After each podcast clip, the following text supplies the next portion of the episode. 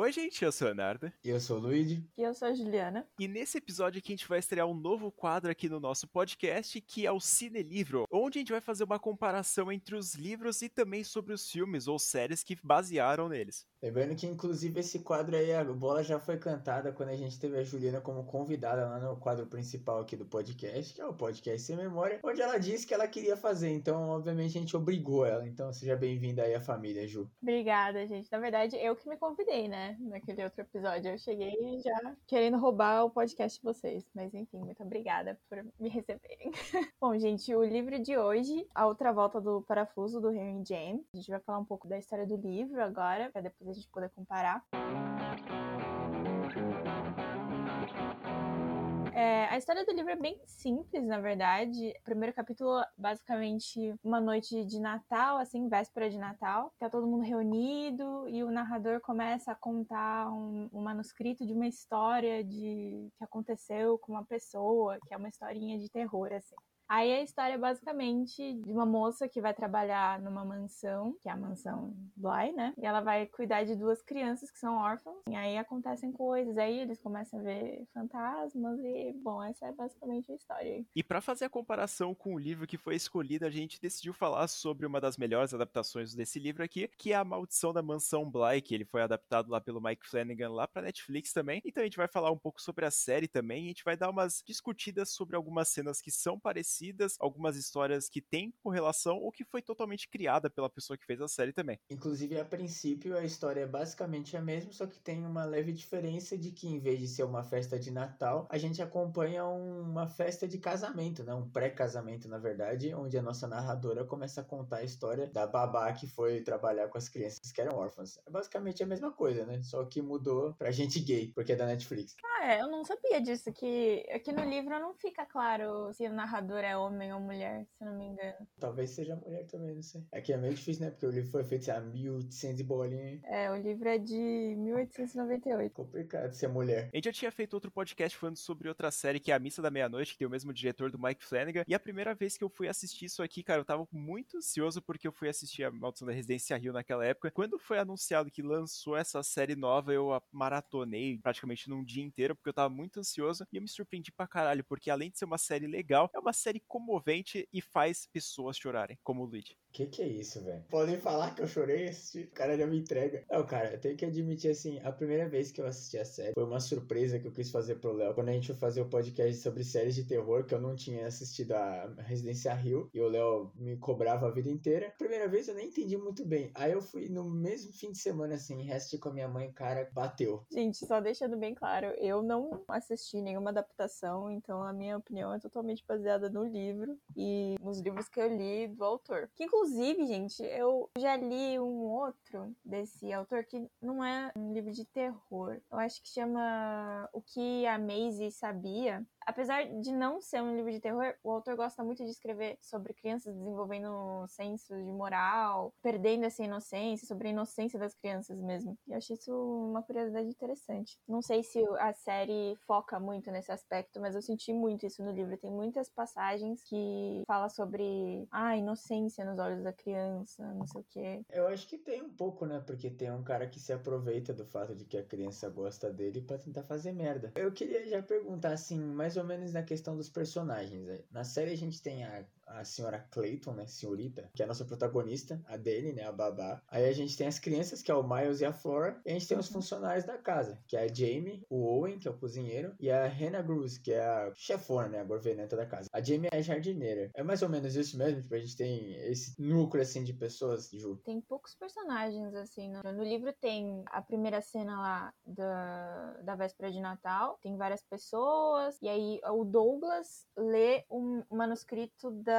dessa história aí dos fantasmas e tudo mais. É a história de fato que aconteceu. Mas nenhum desses personagens iniciais fazem parte da história mesmo. Eles estão lá só pra deixar convincente que aconteceu realmente. Tem o Miles, a Flora. Tem a Mrs. Rose, que trabalha lá com a mulher que vai trabalhar na mansão. E os fantasmas. Os dois fantasmas, que é um casal, né? É, então não, não, tem, a, não tem o cozinheiro e nem a jardineira, né? São, é, realmente são menos personagens. É. Até inclusive a gente né, já a série, obviamente, precisa ter mais personagem, porque precisa ter um pouco de desenvolvimento, né? Senão, se fosse só parecer fantasma, não dá. Esses funcionários que você disse, o cozinheiro e o jardineiro, qual que é o nome deles? É Owen e a Jamie. É, realmente, não é não. Mas a gente vai contar um pouquinho sobre a história dessa série aqui. A gente vai contar bem por cima, mas depois, se algum, dependendo do nosso interesse aí, se a Juliana tiver alguma coisa a comentar, ou se a gente também aqui, a gente vai dando uma aprofundada em cima disso. O filme conta a história da Dani, que é uma estadunidense que ela foi para Londres procurar algum emprego e ela acabou achando a mansão Bly. E ela vai dar aula para essas duas crianças órfãos e ela vai lá e conhece todas as pessoas que moram naquela casa, que cuidam da casa, como o próprio Luiz já tinha comentado dos funcionários de lá. E aí ela começa a presenciar algumas coisas estranhas, inclusive com o ex-namorado dela, que ele aparece em visões para ela, e ela fica muito atormentada porque ela não consegue nem olhar pro espelho mais. Isso existe? Não tem isso do, do namorado da. Inclusive, eu tava pesquisando agora, eu não me lembro de nenhum momento o livro falar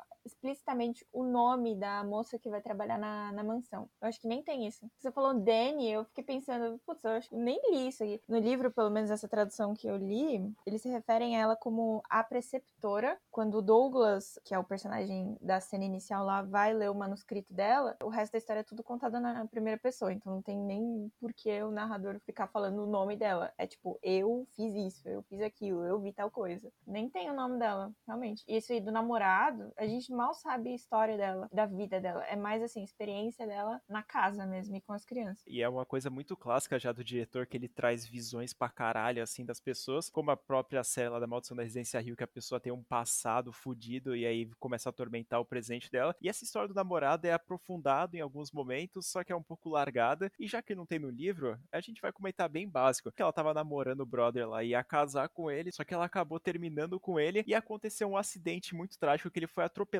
e morto, então ela vive com essa culpa de que ela meio que matou ele por conta disso. Então ela tem toda essa carga emocional em cima assim, e ela não consegue ter mais afeto pelas outras pessoas. Eu acho que ela acaba sendo largada porque a gente começa a desenvolver a vida dela atual, né? A série ela já começa com essa carga emocional muito grande que ela tem, né, da, do passado que a mãe dela fica falando para ela voltar lá para casa, porque ela tá fugindo, né, dos problemas e não sei o que. Acho que vai até o quarto episódio, se não me engano. Quase nunca aparece, é mais mesmo para assustar realmente. E depois meio começa a focar na história das crianças e na história da casa. Então meio que é largado por isso. E ela também supera, né? Porque ela acaba ficando com outra pessoa, então foda-se.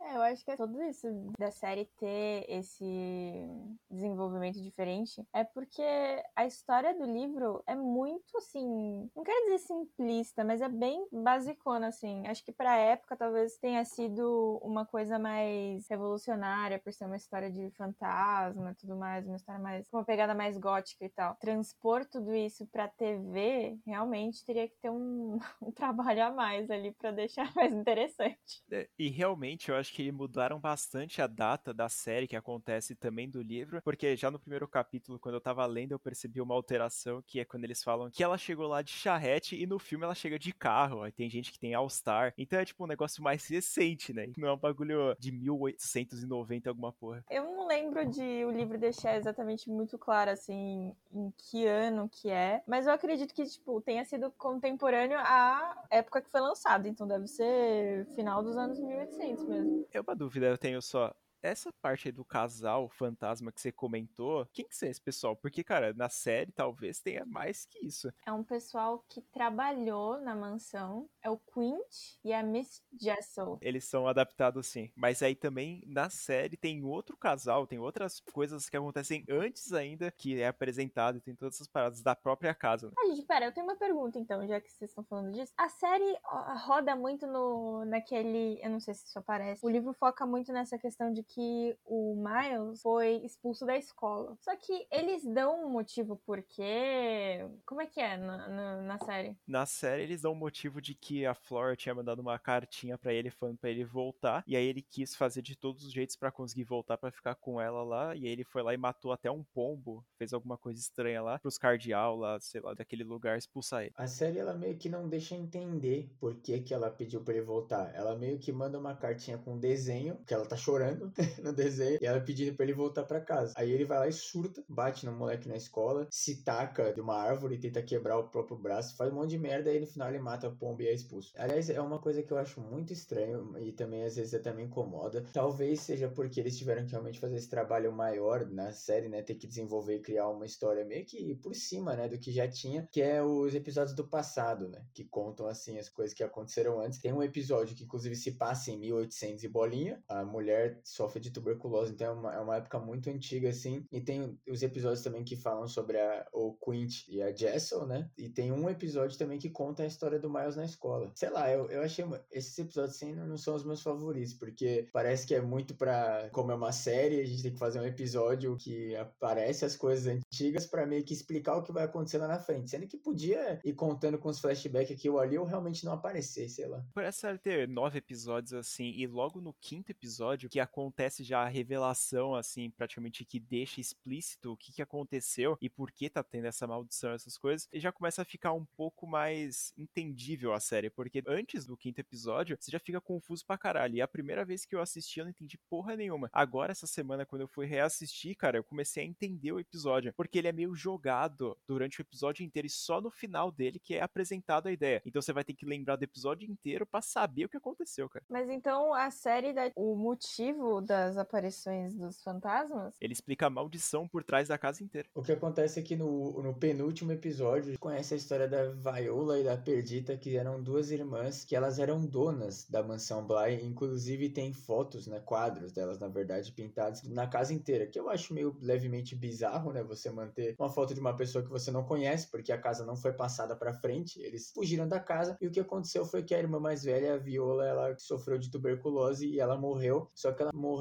de um jeito não muito convencional. Depois que ela ficou uns anos assim sofrendo lá, que ela não queria morrer de jeito nenhum, a irmã dela foi e matou ela. E aí o espírito vingativo dela ficou na casa e fez meio que um ponto gravitacional de fantasma que ela surtou assim. E aí ela matava as pessoas meio que sem querer no caminho que ela fazia de ir sair debaixo do lago e ir pro quarto, não sei o que. E aí ela acabou matando umas pessoas. E aí foi meio que fazendo uns fantasmas. E aí é mostrado porque a Perdita tinha ciúmes, né, da irmã dela, porque ela tinha um marido e também tinha uma filha. E ela queria ter essa vida. Só que infelizmente nem a filha e nem o marido estavam querendo aceitar ela. E aí ela foi lá e falou: Mano, a mulher tá passando mal, não, não quero que a criança tenha essa visão da mãe dela. E foi lá e matou ela e foda-se. E aí toda vez que a mulher ela meio que acorda assim do sonho dela, ela vai lá e vai olhar a cama dela para ver a própria filha. Só que depois que isso acontece, depois dela verificar onde tá a cama ali para ver se tá a filha, ela volta pro lago onde ela dorme embaixo da água e aí depois ela esquece de tudo como se fosse um sonho, como todo mundo acontece, e ela levanta de novo e faz todo o trajeto novamente. Infelizmente, no meio do caminho acontecem algumas coisas e algumas pessoas são ceifadas por ela, e aí essas pessoas se transformam em fantasmas e ficam vagando pela casa ali. Meu, eu acho que vocês falando agora sobre a série, o foco dessas duas mídias são bem diferentes. Apesar de ser basicamente a mesma história, contando sobre a mesma mansão e tudo mais, eu sinto que, que a série talvez foque muito mais assim. É uma história de fantasma, sobrenatural, não sei o quê, ponto acabou. Agora o livro dá uma sensação assim, porque é contada a partir da primeira pessoa, o narrador não é confiável. Você não sabe se realmente ela tá vendo fantasmas, se os fantasmas existem de fato ou se ela tá enlouquecendo. Como a gente tá falando de uma série da Netflix, eu até gosto de falar sempre isso, eles têm que explicar tudo. E obviamente também é uma coisa, né, além de ser mídias diferentes, esse livro, como ele é uma franquia, ele acaba sendo uma história ali do livro e acabou. Então talvez, se fosse a história da série, mas mais de um filme, talvez eles tenham que enrolar menos, justificar menos as coisas, sabe? Não que eles enrolam, quer dizer, eles enrolam, mas é bem feito. Talvez eles tivessem que explicar menos coisa, né? Fosse um filme, mas como é uma série que é praticamente um, uma hora cada episódio, são nove episódios, eles têm que explicar muita coisa, né? E também porque realmente o material base é, ah, foda-se, sabe? Ela vê fantasma e é isso. Aí fica difícil, né? Como é que você faz um filme disso, caralho? É, eu acho que não é nenhum ponto negativo, assim, eles terem desenvolvido mais a história e tudo mais, porque eu acho que por ser uma série é aquilo que você disse, né? Ainda mais pensando, assim, nos dias de hoje, não tem como você fazer uma série só simplesmente falando de uma mansão que é assombrada por um casal de fantasmas e pronto. Não tem nada atrativo aí, né? Pro público de hoje em dia. Não é que tá errado, né? O jeito que o diretor interpretou a história. Tinha essa história de que ela tá alucinando ou se os fantasmas existem de fato, aí é do leitor mesmo, né? Gente nunca vai saber. Na série é um pouco mais exposto isso, e realmente, quando acontece alguma coisa sobrenatural, a gente tem certeza que aquilo aconteceu, porque logo nos primeiros episódios, assim, já é demonstrado que tem alguma coisa, a não ser as visões que ela tem com o ex-namorado dela lá, porque aquilo a gente sabe que não tá acontecendo de fato, mas a gente vê as outras duas crianças lá vendo coisas e falando com essas atuais assombrações. Também tem a casa de bonecas lá, que tem todos os personagens da casa onde eles deveriam estar, tá, e eles acabam se mexendo, todas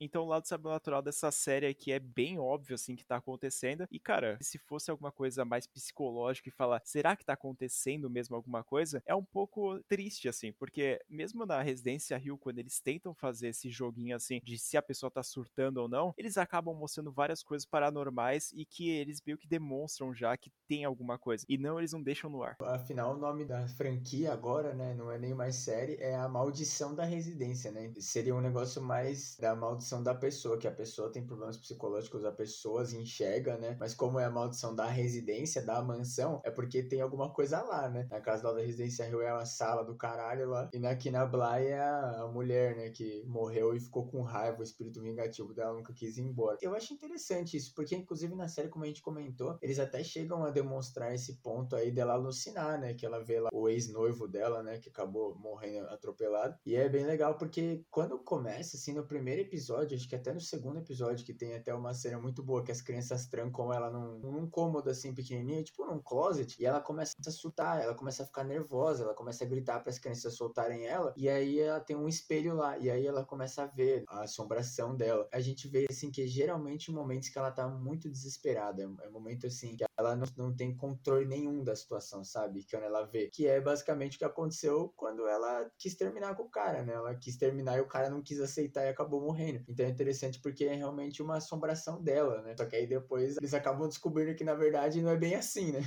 é, acho que é, é bem assim, escolha de eles terem feito, de que é a maldição da casa, né? Não é um negócio super particular. É uma escolha safe de Netflix, né, gente? Porque se o bagulho uhum. fizer sucesso, tem como eles dar continuidade às outras temporadas. Porque se fosse a história original seguindo muito fielmente, não é que ia ser chato, assim, mas ia morrer ali, sabe? Ia ter que ter um puta esforço pra você continuar ou chamar a atenção do público de querer saber o que, que vai acontecer. Porque provavelmente ia ter que ser, tipo, personagens totalmente diferentes a outra temporada. Nada a ver com a história original, né? É, tanto que eles fazem outros personagens também, né? O cozinheiro e a jardineira é meio que pra desenvolver mais os personagens e incrementar mais a história. Porque no final todo mundo se ama. É incrível. E ninguém acaba feliz. Vai tomar no cu. Eu vou chorar de novo, velho.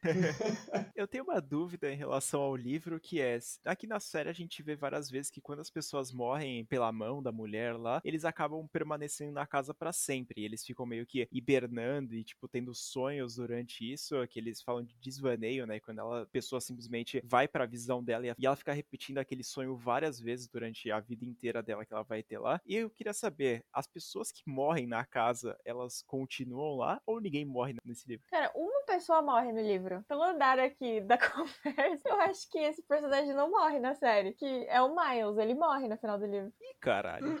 Tá... Nossa, tá velho. What the fuck?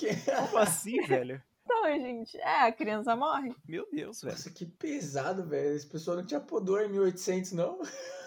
Não tinha. Era matança de criança, gente. Cadê o Eka? Os caras mataram logo a criança, velho. E aí que na série eles matam muita gente. Eles matam o, o doutor da peste, eles matam o outro brother lá que aparece também, mata as duas irmãs, mata os amantes lá que, que viraram o casal do livro, né? Que eram o casal do livro. Matam gente pra caralho. Só que no fim das contas, eles mataram logo a criança, que é, vamos dizer que é uma protagonista. Talvez não a protagonista, mas tipo, a história não, não existiria sem ela, né? É, ele que vê os mortos, né? Não, no caso da série. É, no livro, segundo a narradora, né, que é a mulher lá que vai trabalhar na casa, ela dá a entender de que as crianças têm sim consciência do que tá acontecendo. Só que os fantasmas no livro, eles também escolhem para quem que eles vão aparecer, sabe? Nossa. Cara. Então, aí, no final, o leitor fica com dúvida, assim, de que a criança morreu porque ela foi, sei lá, possuída pelo fantasma, ou foi a preceptora que matou ele, porque ele morre nos braços dela. É, é a cena final, assim, do livro. Na série tem uma parte que ele mostra bastante essa relação entre o casal, né, a senhorita Jessel e também o marido dela, namorado, sei lá o quê, que eles vão lá e tem muita relação com as crianças, então eles meio que conseguem entrar no corpo delas por algum momento se elas deixarem, e eles vão lá e meio que fazem o que eles querem naquele período de tempo. Então é meio estranho, né? É diferente pra caralho. É aquilo que eu falei pra vocês. O autor parece que foca muito nisso de da criança, da inocência. O medo da preceptora, assim, se a gente for seguir a história de que ela não tava louca, que de fato os fantasmas existiam, ela tem uma preocupação assim enorme de não deixar as crianças sozinhas. Ela sempre quer acompanhar as crianças. É, elas acham as crianças assim uns, uns doces e ela tem medo de que esse casal de fantasmas de alguma forma corrompa elas, corrompa essa inocência, toda essa coisa da infância, sabe, da criança mesmo. É bem isso assim. Sabe? Isso fica mais explícito na série depois que você termina de ver, porque aí você começa a lembrar de momentos que as crianças estavam agindo de uma forma estranha e aí você percebe que eles estavam sendo possuídos pelo casal. A gente meio que não dá para entender muito assim, porque a primeira vez que você assiste a série, você fica bem confuso, na verdade. Porque eles é no terceiro episódio, depois é no, no quinto, se eu não me engano. Não, é no terceiro e no sétimo. Que eles fazem esse episódio que contam também que a história do casal, né? Que tenta explicar o que tá acontecendo na série. Porque, na verdade, eles tinham essa maldição da mulher lá, que ela ia fazer o caminho e matava as pessoas. Só que, na verdade, ela nunca tinha interferido em ninguém. Porque as crianças não saíam de noite, elas sabiam da mulher, mas elas não saíam de noite e as pessoas estavam dormindo na casa. Só que o que aconteceu é que um belo dia o Quint foi roubar a casa, como ele sempre fazia, né? Porque ele é um puta de um arrombado na série. E aí ele acabou sendo morto. E é isso que meio que originou tudo que acontece na série. Assim, toda a explicação do porquê que as crianças estão agindo estranho, porquê que a mulher sumiu, né? A outra, porque a, a Miss Jessel, ela também era cuidadora das crianças, né? Ela era tipo a babá que dava aula para eles também. E aí ela acaba se matando, sendo influenciada por ele, né? Então ele meio que é o motivo, assim, do porquê que a gente vê o que a gente vê na série, né? Mas depois eles explicam que é realmente aquele espírito vingativo da irmã mais velha lá da casa. E também, cara, tem uma cena muito legal que quando você assiste de novo, você consegue perceber logo no primeiro episódio que acontece, que é quando a Hannah Gross ela tá com o Miles e também quando chega a menina e a cuidadora, e aí a Hannah ela tá com uma cara muito surpresa e confusa, e aí só depois a gente vai entender o que aconteceu, que no fim das contas ela morreu naquela hora ali, que o Miles tinha sido possuído pelo Clint, que aí empurrou ela lá no poço e ela acabou morrendo. Só que ela acabou já meio que renascendo, vamos dizer assim, como forma de fantasma, e ela ficou, tipo, muito confusa porque ela tá morta, mas ela tá conversando com o pessoal ali. E é muito legal porque isso não é explícito logo no primeiro episódio, e sim só depois, lá no quinto episódio, que é uma confusão. Eu acho que é o episódio mais bizarro, assim, da série por completo. É, quando começa a ir voltar, assim, ela entrevistando o cozinheiro, porque quando ele entra na casa, ela vendo as crianças menores. Cara, é muito mindfuck esse episódio. Você fica olhando, não entende nada que tá acontecendo. Aí lá no sétimo, oitavo, nono episódio só que eles explicam realmente por que que tava acontecendo aquelas coisas, né? Mas foi, foi impactante, assim. Eu acho que todas essas mortes que tem e tudo que meio que explica, né? É impactante, assim, você ver tudo. É triste pra caralho, meu Deus, por quê? E como a Juliana já tinha comentado, não existe a Jamie no livro, e ela é a jardineira, e ela é muito importante nessa história aqui, porque ela é o interesse romântico da nossa cuidadora, da cuidadora das crianças. Então é muito estranho, porque se não tem ela, meio que a história fica meio incompleta, sei lá. É, tem muita coisa que é deixada no ar, assim. Eu posso estar falando uma besteira gigante, mas vocês estavam falando da, da morte do, do Quint, da Jessel, né? No livro, eu não lembro de ter mencionado nenhuma vez a causa da morte. Ele simplesmente fala, ah, ele morreu, não sabemos do que exatamente, deixa assim no ar, e agora é um fantasma que vive aqui. Não fala nada assim de, ah, não, ela se matou, sei lá, não, é simplesmente eles tiveram um relacionamento que não era, como posso dizer assim, não é que era ilegal. Eles trabalhavam na mesma casa e não deviam ter se envolvido romanticamente. É antiético. E o Quint, ele é sempre descrito no livro como uma pessoa que era de uma classe, de uma educação maior que a Jessel. Então já era errado por aí, entendeu? Que eles não deviam nem ter se relacionado dessa forma. Outra coisa que é legal é, do livro, provavelmente não acontece isso no, na série, porque eu imagino que a série, enfim, é, se passa nos dias de hoje, mas a Mrs. Gross, lá no livro, ela não sabe nem ler. Ela é uma, uma pessoa de posição tão baixa que ela não sabe ler não sabe escrever. Nossa, é muito diferente, meu Deus. Ela é basicamente da força, sei lá, da alma dela, ela é a pessoa mais forte da série. Porque ela aconteceu, também explica a história dela, aconteceram várias fitas lá e depois, assim, antes mesmo do, dos pais deles morrerem, né, deles, das crianças, ela já era meio que a dona da casa. A casa era uma casa de veraneio, né? Eles ficavam lá só em férias, essas coisas. Uma vez por ano eles iam lá e ficavam. E a mulher cuidava da casa durante o ano, né? E quando eles estavam lá, geralmente ela saía. Ela ia e voltava pra casa dela todo dia, mas ela ficava cuidando da casa dela lá. E aí, quando eles morreram, ela meio que virou assim a dona da casa, né? E as crianças também iam morar lá, obviamente. É, acho que pra série funcionar, tem que ter mesmo essas, histórias de ah, quem é esse personagem? Por que ele tá fazendo isso? Qual que é o propósito? No livro a gente não recebe nada disso. É muito deixado no ar. É, o, o foco mesmo é a história do fantasma e se aconteceu ou não. É tipo, eu acho que o mais importante no livro é toda a estrutura, sabe? Não exatamente, ah, a história é isso, pronto, acabou. Não, eu acho que abre um leque ali de possibilidades e acho que esse é a jogada interessante do livro, que hum, talvez não é uma, uma coisa muito legal de ser aproveitada numa mídia que nem Netflix, né? É, ainda se tratando de um livro tão antigo assim, né? Obviamente ele vai ser escrito de um jeito diferente, não só na escrita mesmo, mas nas palavras, mas também no conteúdo, né? Obviamente, assim, é normal, assim, pra gente, foda-se, né? Não é antiético alguém que trabalha junto se relacionar, mas tem toda essa questão dos costumes, né? E até essa fita aí da, da governanta não saber ler, tipo, ser de classe baixa, assim, obviamente ser empregada deles, né? Inclusive, na série, eu até fiquei feliz, porque você vê, assim, que mesmo as crianças terem privilégio, todas essas coisas, eles não são muito nariz empinado, sabe? Dá pra ver que eles sabem conviver com as pessoas, assim, é bem legal isso. Cara, você falando dessa diferença de tempo aí que foi lançada as coisas, e realmente, no livro eles obviamente não iam botar um casal lésbico como protagonismo, porque, pelo amor de É. Deus, naquela época era inaceitável isso. Nem existia lésbica nessa época. Nem existia lésbica. Nem existia foto. Mas eu acho que algumas alterações foram muito bem feitas e, cara, eu acho que pra funcionar mesmo e pra ser uma série de terror, assim, que você vai ficar com medo e vai ficar intrigado, eu acho que essas alterações que foram feitas de algumas pessoas que morreram, ou também dessa história mais antiga das duas irmãs, é muito interessante. E também, cara, fazendo comparação, obviamente, com a Maldição da Residência Rio, porque eu sou, sim, fanboy, essa aqui ela tem menos terror. Ela tem bastante até terror em algumas cenas ali, tem os seus jumpscares, tem algumas partes tensas, mas eu acho que em comparação, assim, ela se torna mais uma história de romance, como acontece no final da história lá, que depois da mulher lá que é revelada, que é a contadora da história, ela é a Jamie, só que passado uns 50 anos depois, sei lá quanto tempo, que a história não é de terror, e sim uma história de romance, porque as duas foram lá e aprenderam a se casar, se amar, sei lá. O amor foi tão grande que ela se sacrificou. Porque ela se sacrifica, é isso. Ah, mano, mas essa história aí de, tipo, ah, tem casal lésbico e tal. Ah, mano, é uma coisa. É aquela coisa, né? Você tem que adaptar o bagulho pro, pro público que vai receber, No né? caso da Netflix, né? Exato. É só ver, depois que foi lançada essa série aí, você vê um monte de fãcã das atrizes também, das personagens. Só que, mano, você não vai ver a fãcã do diretor, né? Porque o diretor é calvo, velho. De graça, velho. Respeite o seu Deus, cara.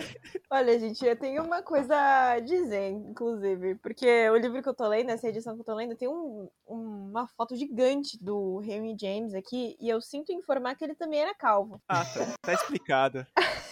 Será que o Mike Flanagan é o Harry James reencarnado? Meu Deus. Calvície hereditária. Você faz um filme de terror adaptado dele, mano, você começa a cair os cabelos, é, o bagulho tá louco. É, o nome do filme é O Implante Assassino. Coitado.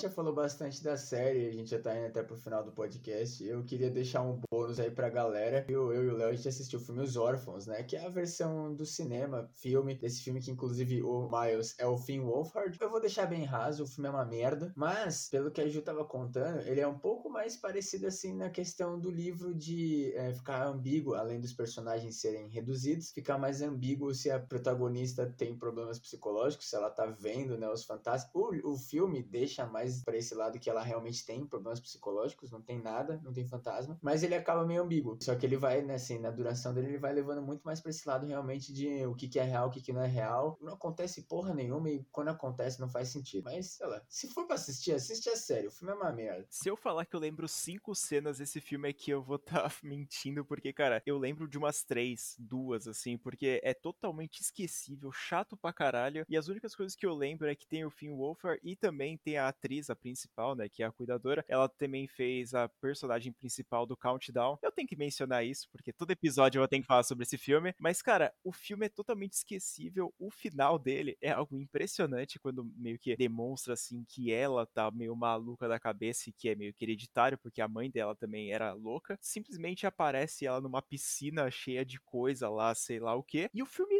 ele tela preta e foda-se, entendeu? Ele não, ele não explica nada, ele não deixa você entender. Ele simplesmente corta ali e fala: acabou, vai dormir. vai dormir. Velho, ele aparece do nada. Eu fiquei perplexo. Eu fui, eu fui ver uma review lá no Netherbox e o cara fala, mano, eu queria que o filme terminasse naquele momento. E ele realmente terminou do nada. Se vira, né? Não, parece muito que eles cortaram o último ato do filme. É bizarro. Eles falaram, porra, esquecemos de gravar, rapaziada. Fechou. Acabou a verba. Aluga um set aí, faz cara de bosta em direção à câmera. Pronto, esse é o nosso final. E, cara, eu fui até fazer a pesquisa lá no começo do episódio para ver algumas outras adaptações desse livro. E eu também encontrei os outros que tá falando que é adaptado desse livro. Faz sentido? Até que faz. Das duas crianças lá, também da mulher, que ela acaba morrendo e depois acha que tá viva ainda. Então eu acho que tem esse parada, mas, sei lá, tem outros milhares de livros que fazem a mesma coisa. Então, sei lá, não dá para confirmar. Ou dá para confirmar, né? Se o diretor falou, porra. Tem um monte de filme também que faz essa mesma coisa, mas é bem adaptado, é assim, levemente. É igual aquela fita Os Estranhos é baseado em fato real. Tipo, o cara viveu na época que aquela família Manson tava correndo à solta e ele tinha medo dos caras e por isso ele fez um filme de invasão domiciliar. Tem nada a ver, tá ligado? Não, mas se for parar pra pensar, eu acho que você falar, ah, vou fazer um filme de terror aqui. É que assim, a premissa já é bem genérica, né? Tipo, ah, uma mulher vai cuidar de duas crianças que não tem pai, não tem mãe, numa mansão. É muito genérico. Se você botar o nome dos personagens igual que tá no livro, é muito fácil você falar assim, ah, foi adaptado do livro, sabe? Porque o resto da história você vai ter que inventar. Não tem como você deixar totalmente fiel. Aliás, eu gostaria de ver, assim, um diretor que escolhesse deixar bem fiel ao, ao livro ia ser uma merda. eu só queria dizer que a gente escolheu o melhor livro para começar, né? Porque a série é ótima, o livro aparentemente é muito bom e o filme é uma merda. Então, é o episódio mais sem memória que já foi feito na vida. Juliana, para finalizar essa parte aí, você recomendaria esse livro pra pessoa que você gosta? Olha, vou ser sincera, gente. Não gostei muito do livro, não. Eu acho que não recomendaria, não. Assim, olha, não vou falar que é um livro objetivamente ruim, assim. É que, tipo, eu lendo em 2022 uma história de fantasma tão simplesinha que nem essa, é meio broxante, sabe? Mas, tipo, eu acho que se você for ler o livro na expectativa de entender a estrutura do livro e esse jogo do narrador que você não pode confiar no narrador e tudo mais, talvez você até goste mais, a experiência seja mais legal. Só que se você for ler o livro esperando que seja, tipo, o melhor terror do mundo porque você viu a série e quer ler o livro, você vai odiar.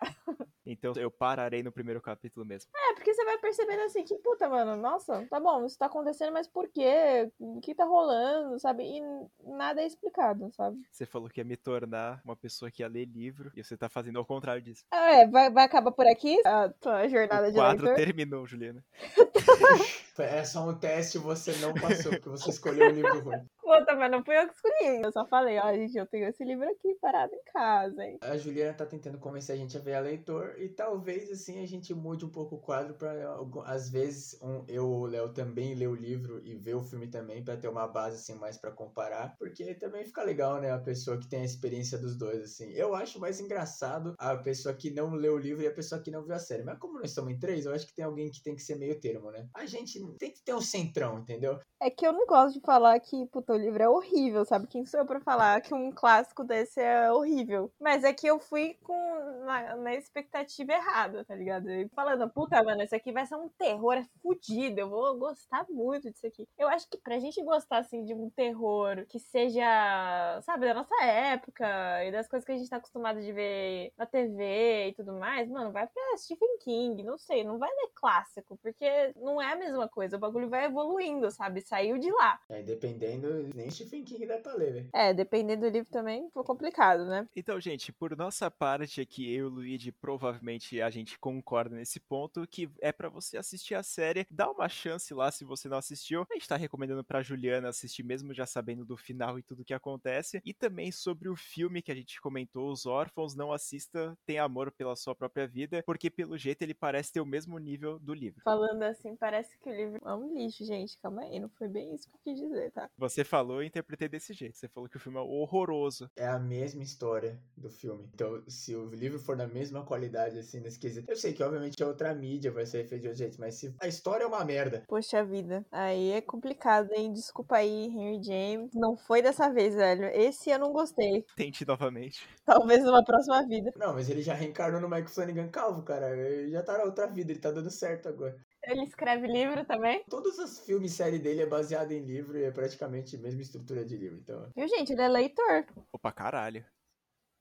Vocês deviam ser também. Calma, Juliana, vai acontecer. Então é isso, a gente vai finalizando o primeiro episódio do Cine Livro. Então, se você tiver alguma recomendação de um filme que foi baseado num livro, ou até mesmo uma série, manda no nosso direct do Instagram, ou também lá no comentário do post que a gente fez falando sobre esse podcast aqui. A gente queria agradecer a Juliana, que já é praticamente uma participante aqui do nosso canal e vai permanecer pro próximo episódio. Bom, gente, obrigada por ter me convidado pra falar sobre livros. Um dia, quem sabe, eu viro booktuber, ou roubo o podcast de vocês e só falo de livro. Enfim, veremos aí nos próximos episódios. Só queria dizer que você já tem um inscrito, tá? Inclusive, não só seu inscrito, como seu produtor, porque eu quero parte do lucro, porque eu já dei essa Ô, ideia louco. várias vezes. Caralho! Não, o cara acha que vai ter lucro. Tá botando muita fé em mim. Não esqueçam de seguir a gente em todas as redes sociais que estão na descrição do podcast, na plataforma que você estiver ouvindo. E também lembrando, se você quiser responder a perguntinha ou talvez a enquete só de sim ou não, se você já leu o livro ou assistiu a série ou o filme, lembra no Spotify, ou lá onde fica a letra da música, você que está acostumado com a plataforma. Muito obrigado por terem ouvido o primeiro episódio. E se tudo der certo, não vai ser o último do Cine Livro. Eu fui o Luigi Eu fui o Leonardo. E eu fui a Juliana. e até o próximo.